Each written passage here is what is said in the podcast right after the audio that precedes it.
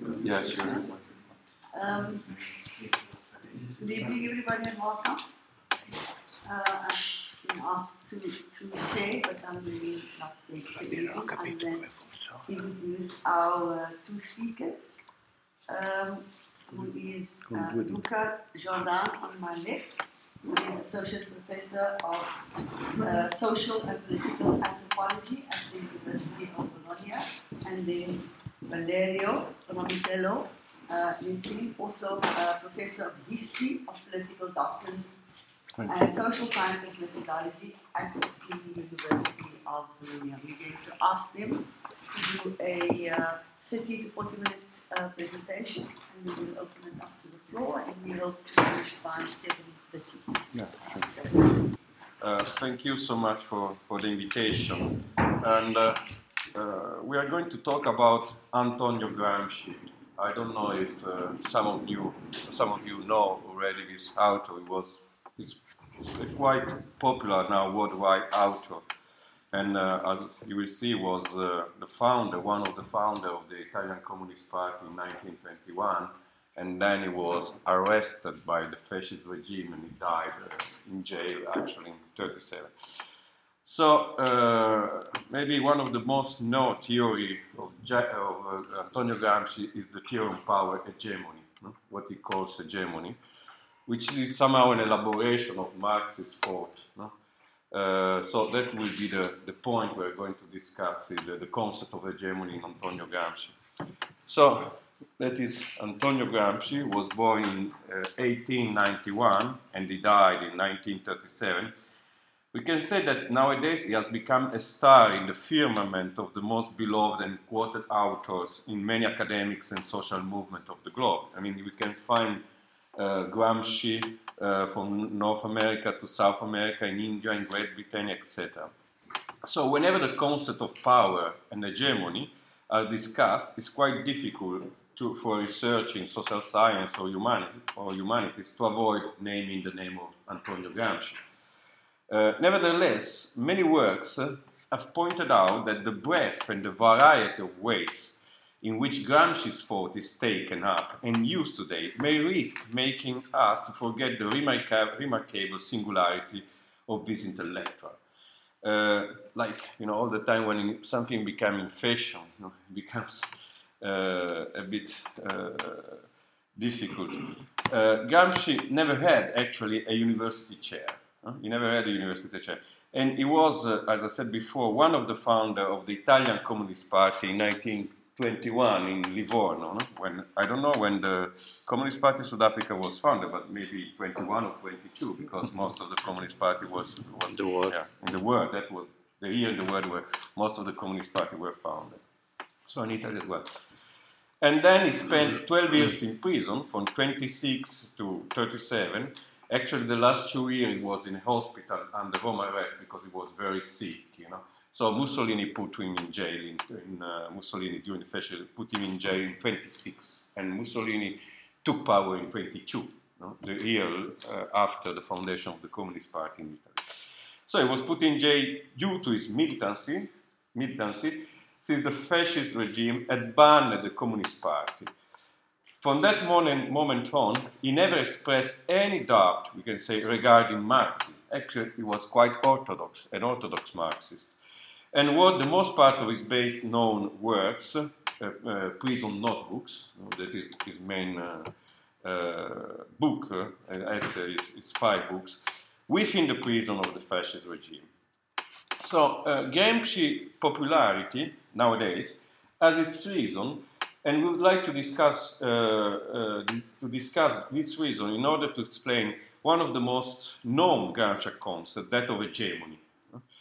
One of the first reasons for Gramsci, first we, we would like to say something about the Gramsci current popularity all around the world, because maybe one of the first reasons for Gramsci current popularity is the success of the so-called nowadays Italian theory uh, a label that designates a series of authors such as Gramsci, maybe Agamben, maybe Esposito, Antonio Negri, maybe uh, Empire, Multitude, all this kind of thing, uh, Bifo, etc., etc. So this label, Italian theory, was coined following a previous label, the French theory. Actually, French theory referred to Foucault, Derrida, Deleuze, uh, all these kind of actors. So, uh, in short, uh, this double phenomenon, on the one hand, the French theory, Foucault, Derrida, Deleuze, on the other one, and the Italian theory, Gramsci, Esposito, Agamben is well known, etc. Uh, these two phenomena uh, did not originate either in France or in Italy. Even the label Italian theory or French theory was not, you know, did not originate in Italy, Italy or France, but it is, but it originated in the U.S. in the United States. And maybe it's part of a, a broader, uh, broader, yet hardly considered phenomenon which consists in the globalization of the academic culture.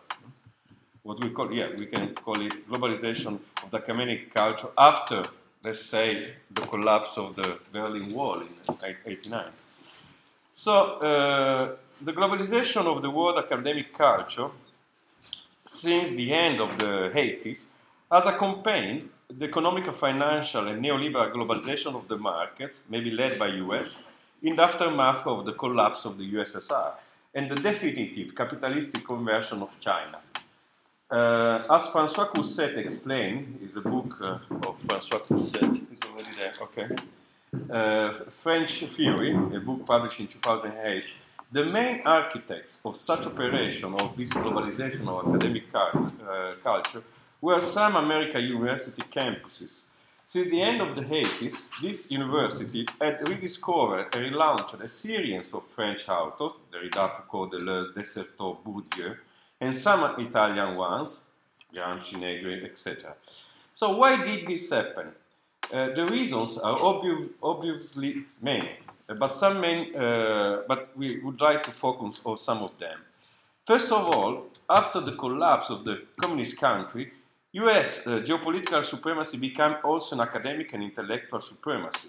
To make it short, the easiest, the fastest way to achieve this supremacy was to appropriate and rebrand the already existing ex- excellence in this field. And of course, this could be found in France, because France, after the Second World War, was maybe one of the uh, world uh, intelligentsia centrum, with, with uh, of course, uh, we said uh, Foucault, etc. But since the end of the, uh, up to maybe Lévi-Strauss, the structuralists, France have been somehow no, one of the most important uh, countries. So a, a, particular favorable circumstance also encouraged this change in the late 80s and the early 90s. I mean, this shift from, uh, let's say, France to America, somehow, of the uh, academic supremacy. Uh, the decline, both in France and in Italy, of the political intellectual radicalism, because since the end of the 80s, both in France, both in Italy, you know, there is a total collapse of political academic, of sorry, political radicalism, and that had formally characterized the cultural production in both in Italy, both in and France. The most intellectual resources, resources of these two nations has thus become, especially in the 90s, a sort of deserted warehouses where it was possible to extract cultural products of high quality, even if sometimes dated. They just needed a little mixing up and rebranding so as to be mar- and, and, to be marketed in the world under the American labels of French and Italian theory.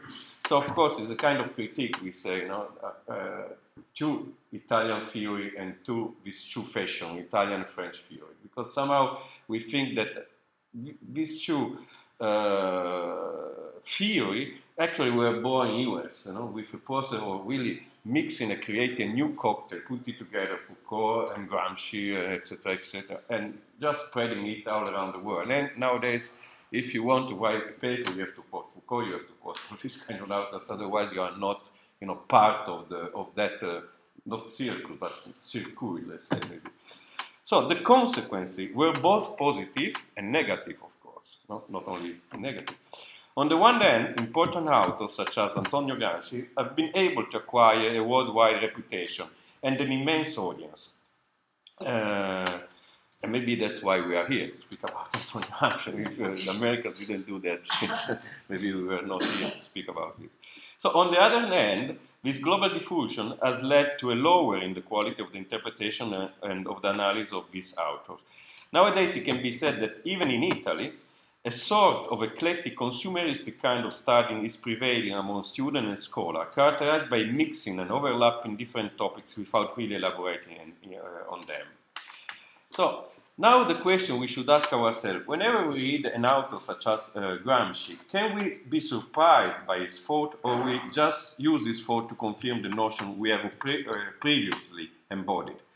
If we opt for the first alternative, to be surprised, then we must, uh, we must try to understand what Gramsci can tell us that we don't already know. What is new in Gramsci, that what is uh, telling us that we don't know. Uh, another common standpoint on Gramsci is to consider him as a victim. No? Gramsci was uh, died because of the prison, etc. In our, in our opinion, this is somehow a misleading approach. Actually, uh, Antonio Gramsci has often been considered as a, a victim of both the fascist and the, uh, the communist totalitarianism. Is it correct? Somehow, you understand. That was a vic- that he was a victim of fascism, of course, we cannot deny. But it is wrong to argue that he was a victim because he exercised critical thinking and therefore was a democratic dissident, as we understand this term today, because he was not democratic, Gramsci.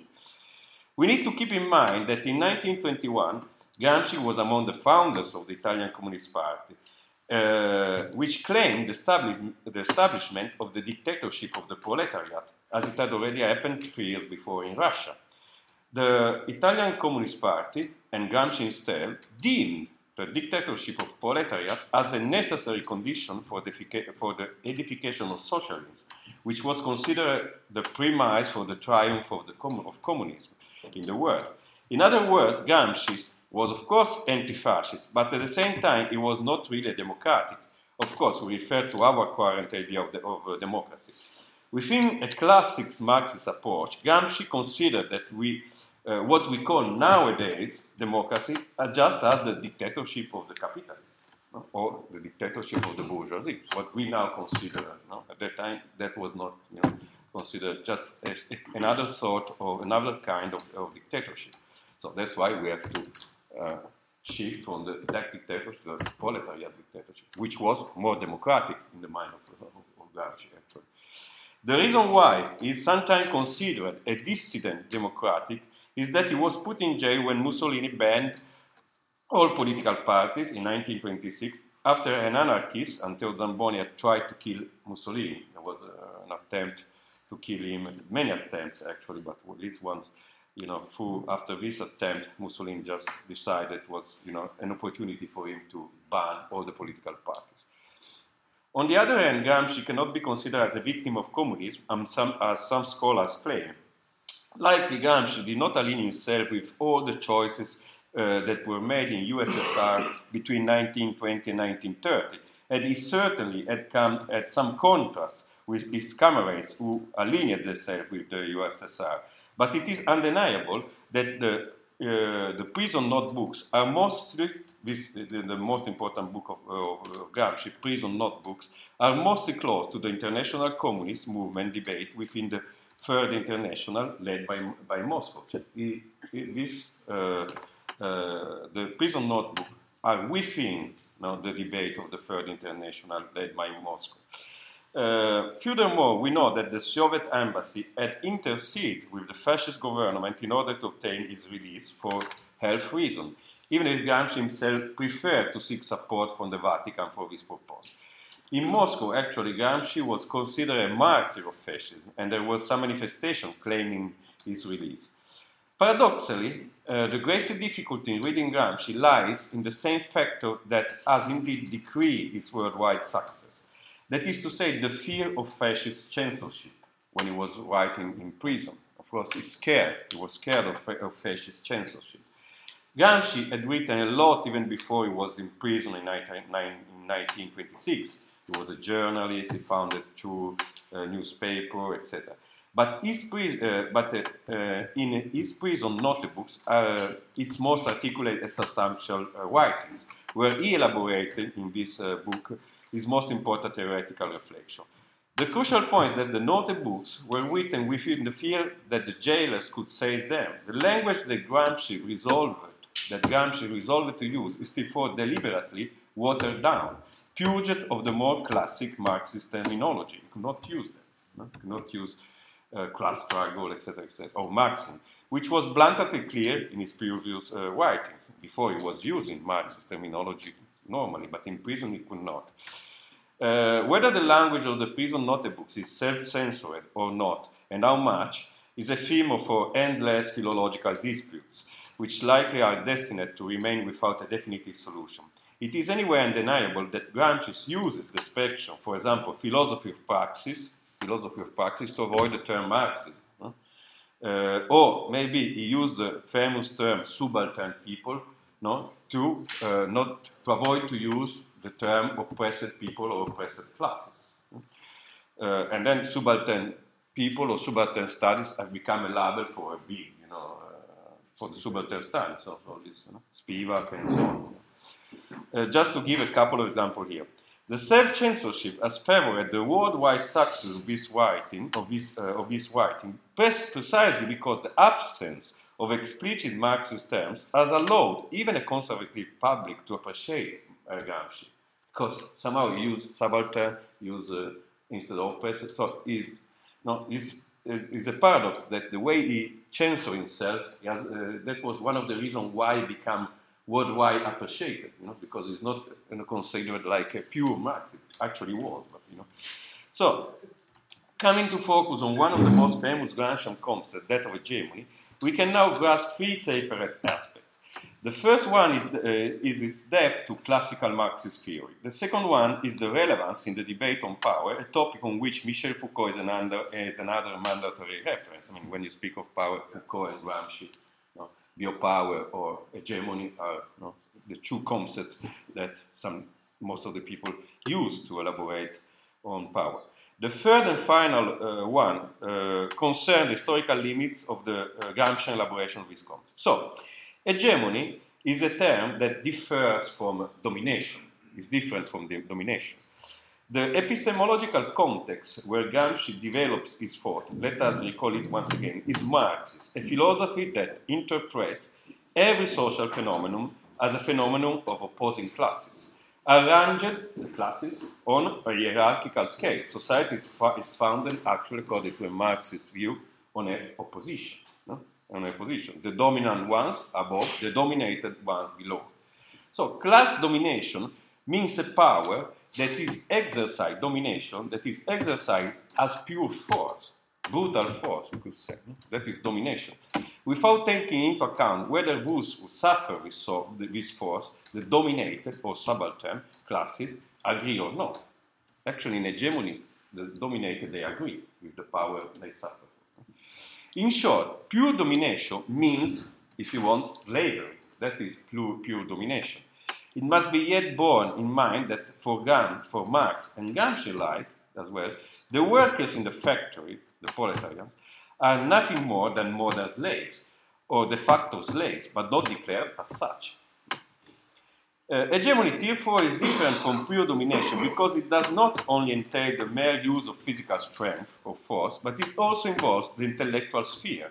In order to build hegemony, we must seek to have the maximum possible consensus even among those who are dominated. So, uh, uh, hegemony can be a way to, uh, for the bourgeoisie to dominate the, the, subaltern class, but it's always a way to the proletarians to, to build a new state, a new direction.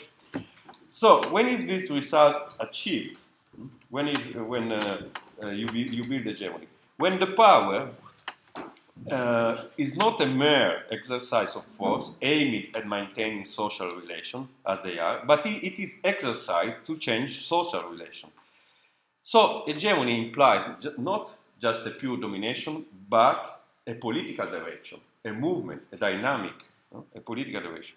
According to Gramsci, the bourgeoisie was not able anymore to lead the society as it had been since the French Revolution. No? But in Gramsci's thought, since, since the beginning of the 20th century, bourgeoisie is no more able to, no, to control, to be the class, to have the power to exercise hegemony in the society. And so communism had to reconstruct a new hegemony. No? To sum up, hegemony includes the cultural construction of consensus around a political project. Class domination is static and violent, while hegemony is dynamic and cultural constructed. This is how Gramsci uh, thought works. Actually, in Gramsci, which are the authors of the hegemony, the intellectuals. No? The intellectuals have to work no, for to construct an hegemony. But uh, what Gramsci calls an organic intellectual is not a single intellectual. No? An organic intellectual, at the end of the day, because a single intellectual can, uh, can be inside a society and work with, uh, within a single part of the society. Okay, so he doesn't know the society as a whole. No? But at the end of the day, but he has to work within the society. But at the end of the day, the organic intellectual is the political party because it's the only institution who can put all these intellectuals together and to have an idea, organic idea of the society. So all this has to be the political part. Um, so this is how Gramsci's thought works. And so we have to realize that his thought is in the footstep of Marxism Actually, it is an evolution of Marxism. The dictatorship of the proletariat consists indeed in a class domination of the proletariat over the exploiting classes, but it must be understood in a dynamic sense. Its goal should not be preserving the power of class, but to bring about the extinction of all hierarchies of power, of all classes and, and state bureaucracy. So once we have the power, you still have a direction, you still have to move. In explaining how this uh, result could be achieved, Marx and Engels had actually already uh, talked something about some, something similar to hegemony in a Gramscian way. According to, uh, to them, to Gramsci and uh, Engels, uh, the proletariat, once uh, at the head of the state, no longer needs to fight the exploiters and therefore can direct its efforts to persuade people on the path that leads to communism. To sum up, according to the, to the Marxist point of view, which concedes, which is actually close to Gramsci, the concept of hegemony is different, but in a dialectic relationship with the concept of domination. Hegemony is indeed a form of domination, but it is a transitory one. And above all, it should not be a brute force rather than rather a process, which implies cultural work towards the creation of consensus. Moreover, to understand Gramsci's category, and we refer it to hegemony and also to subaltern people, we have to understand the political debate within the communist international movement at that time. I mean, we are in the third international, no? particularly after the peak of enthusiasm following the 1917-18 revolution in Russia.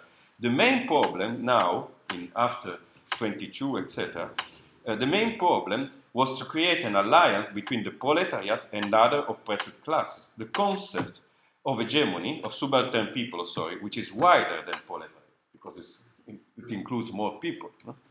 Uh, and hegemony, which does not refer only to the proletariat, but aims at create a wider consensus within the society, so have to be understood in this particular historical moment when the ascent, the, ascent of fascism and in, in 1922 and then of Nazism in 1933 forced the communist movement to construct a broader alliance. So these two categories actually they are part of this specific historical context when the idea was to build up a popular front. We have to be united and not to fight against socialists, etc., etc., because now the problem is fascism and Nazism. And maybe the Spain civil war was the turning point of all this know, when. Uh, so this approach T4, T4 implies a double conception of power, that is, a double conception of the exercise of force over someone, either as a violently exercised domination or as an accepted act, intellectually shared by those who suffer it. In our opinion, this distinction allows for a more complex and more interesting vision of power than the one proposed and elaborated many, many years after Gramsci by Michel Foucault. The main assumption of Michel Foucault is that power is everywhere. It is in architecture, it is in the medicine, it is in the doctrine, it is in the psychiatry. You know, it is, somehow it is, know, it is inside you because we self-discipline ourselves. Know? We embody power we, know, we self-discipline ourselves, etc. So somehow Foucault has an idea of power like widespread inside you, but not a hierarchical idea of power somehow no? you, you never know where is the center of power. Uh, uh, so uh, the main assumption of Foucault is that power is everywhere, even within each one of us. Even though uh, it favors certain places, such as prison, asylums, factories, armies, convents, etc. However, it has no fixed focuses or hierarchies. A whole series of extraordinary historical, epistemological and also microphysical analysis, as Foucault calls it, originated from this approach. Very interesting, no? microanalysis of power. No? Uh, nevertheless, Foucault manages to create a univocal, obsessive, claustrophobic view of power without an alternative other than resisting it physically. No? In, in, the Foucault conception of power, actually, what can you do against power? Just resist somehow. No? Uh, one would say, even masochistically, with one, uh, one's own body, or episodically with transgressive acts of writing, etc., etc. So, for example, no, uh, Foucault uh, gives the example of the cynical philosopher in the ancient Greek. No? They were some, somehow resisting to power through uh, cynicism. So, Gramsci's stance is more dialectical. Hmm? It allows us to understand that not all, the, all power is equal, that there are different nuances of power, that everything depends on how it is managed either in order to impose oneself forcefully on others, pure violence, or to go towards a shared, shared, shared sorry, direction, hegemony. Here, you have five minutes? Okay. Here we can recognize what is uh, commonly called the historical function of the avant-garde, which is totally present in the of Gramsci. Even though in the prison notebook, it is not one of the most co- uh, covered points for fear of the jail, jailer's eye as we mentioned earlier. And it is precisely on the subject of history that he thought, or uh, that he thought of Gramsci displays the limits of his time. History, for a Marxist as Gramsci, means in fact a destiny that is inevitable. No? There is a direction in history, can be communist, but it's an eschatological uh, thought. No? Uh, sooner or later, history will lead humanity to communism. It is precisely such a eschatological idea of communism that, from our point, uh, from our point of view, makes Gramsci somehow anachronistic today. No? Absolutely anachronistic. From this perspective, an adjective much loved by Gramsci and many of his readers become very significant. Uh, we are talking about organic, which is an equivocal concept, no? the, the adjective of organic. So, according to Gramsci, a political party is essential to politics. Gramsci thinks that uh, he compared in his prison notebooks the political party to the Prince of Machiavelli. No? Actually, according to when he speaks about the Prince of Machiavelli, he's speaking about the Italian Communist Party. So he has to do this and that and that. No? That is the, uh, the point. So, is a, uh, but the political party is essential in the mind of Gramsci because indivi- individually, no one can understand what a party can understand. No? Because party is more organic no? the individual. Uh, consequently, the party has to be an organic intellectual, as I said before. This is one of the most famous and often misunderstood expressions of Gramsci. Organic was indeed a term originating in the field of biology. No? Is a term of the 19th century biology. Uh, which was in fashion at the time of Gramsci. That, just think about uh, the work of Durkheim, organic solidarity. Or, this is Durkheim because we, are, uh, we have forgot the name. And hegemony, uh, that was uh, the hegemonia in Greek, Greek, which means just to lead. Ancient Greek. Ancient, Ancient Greek. Greek. Mean you lead someone. So just. So hegemony, yes, is a consensus, but you have to lead this consensus no, somehow.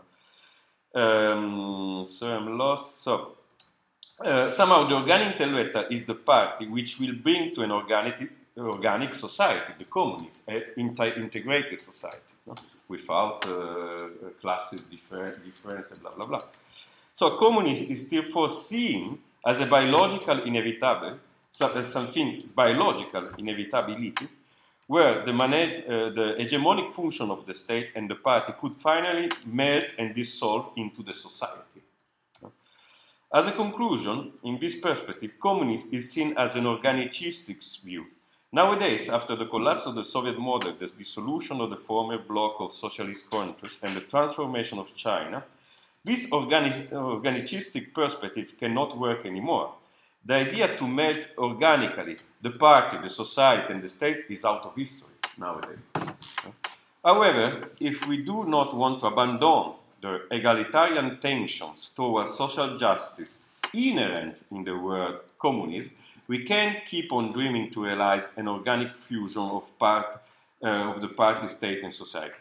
Party can organically afford, choose to explore, but rather are to be found elsewhere. No?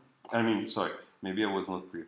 Um, the fact that uh, uh, it is true that Gramsci's thought gives way to an organicistic temptation, no, where the party and the state and the society are somehow melted no, all together. No? The, the state is somehow diffused within the society. Even Stalin was saying like that. No, when Stalin asked, uh, no, the state, no, everybody is part of the state. You are, you know, you are a bureaucrat, you are something. So somehow the state is uh, rhizomatic somehow is within the society, etc., etc. So there is no more difference between society and state. But uh, we think that this is okay. We have to abandon this organicistic temptation, no? and our suggestion is uh, for our time, we think that new politics should stem from the anthropological know knowledge of what the suffering population think to be the best ways to cope with uh, their own sufferings. I mean, we think that maybe since this organicistic uh, uh, thought cannot work anymore, maybe where we can find out new politics is by interrogating, trying to understand which are the point of view and the solution given by the population who really suffer no, about the problem. That's all. Thank you very much for listening.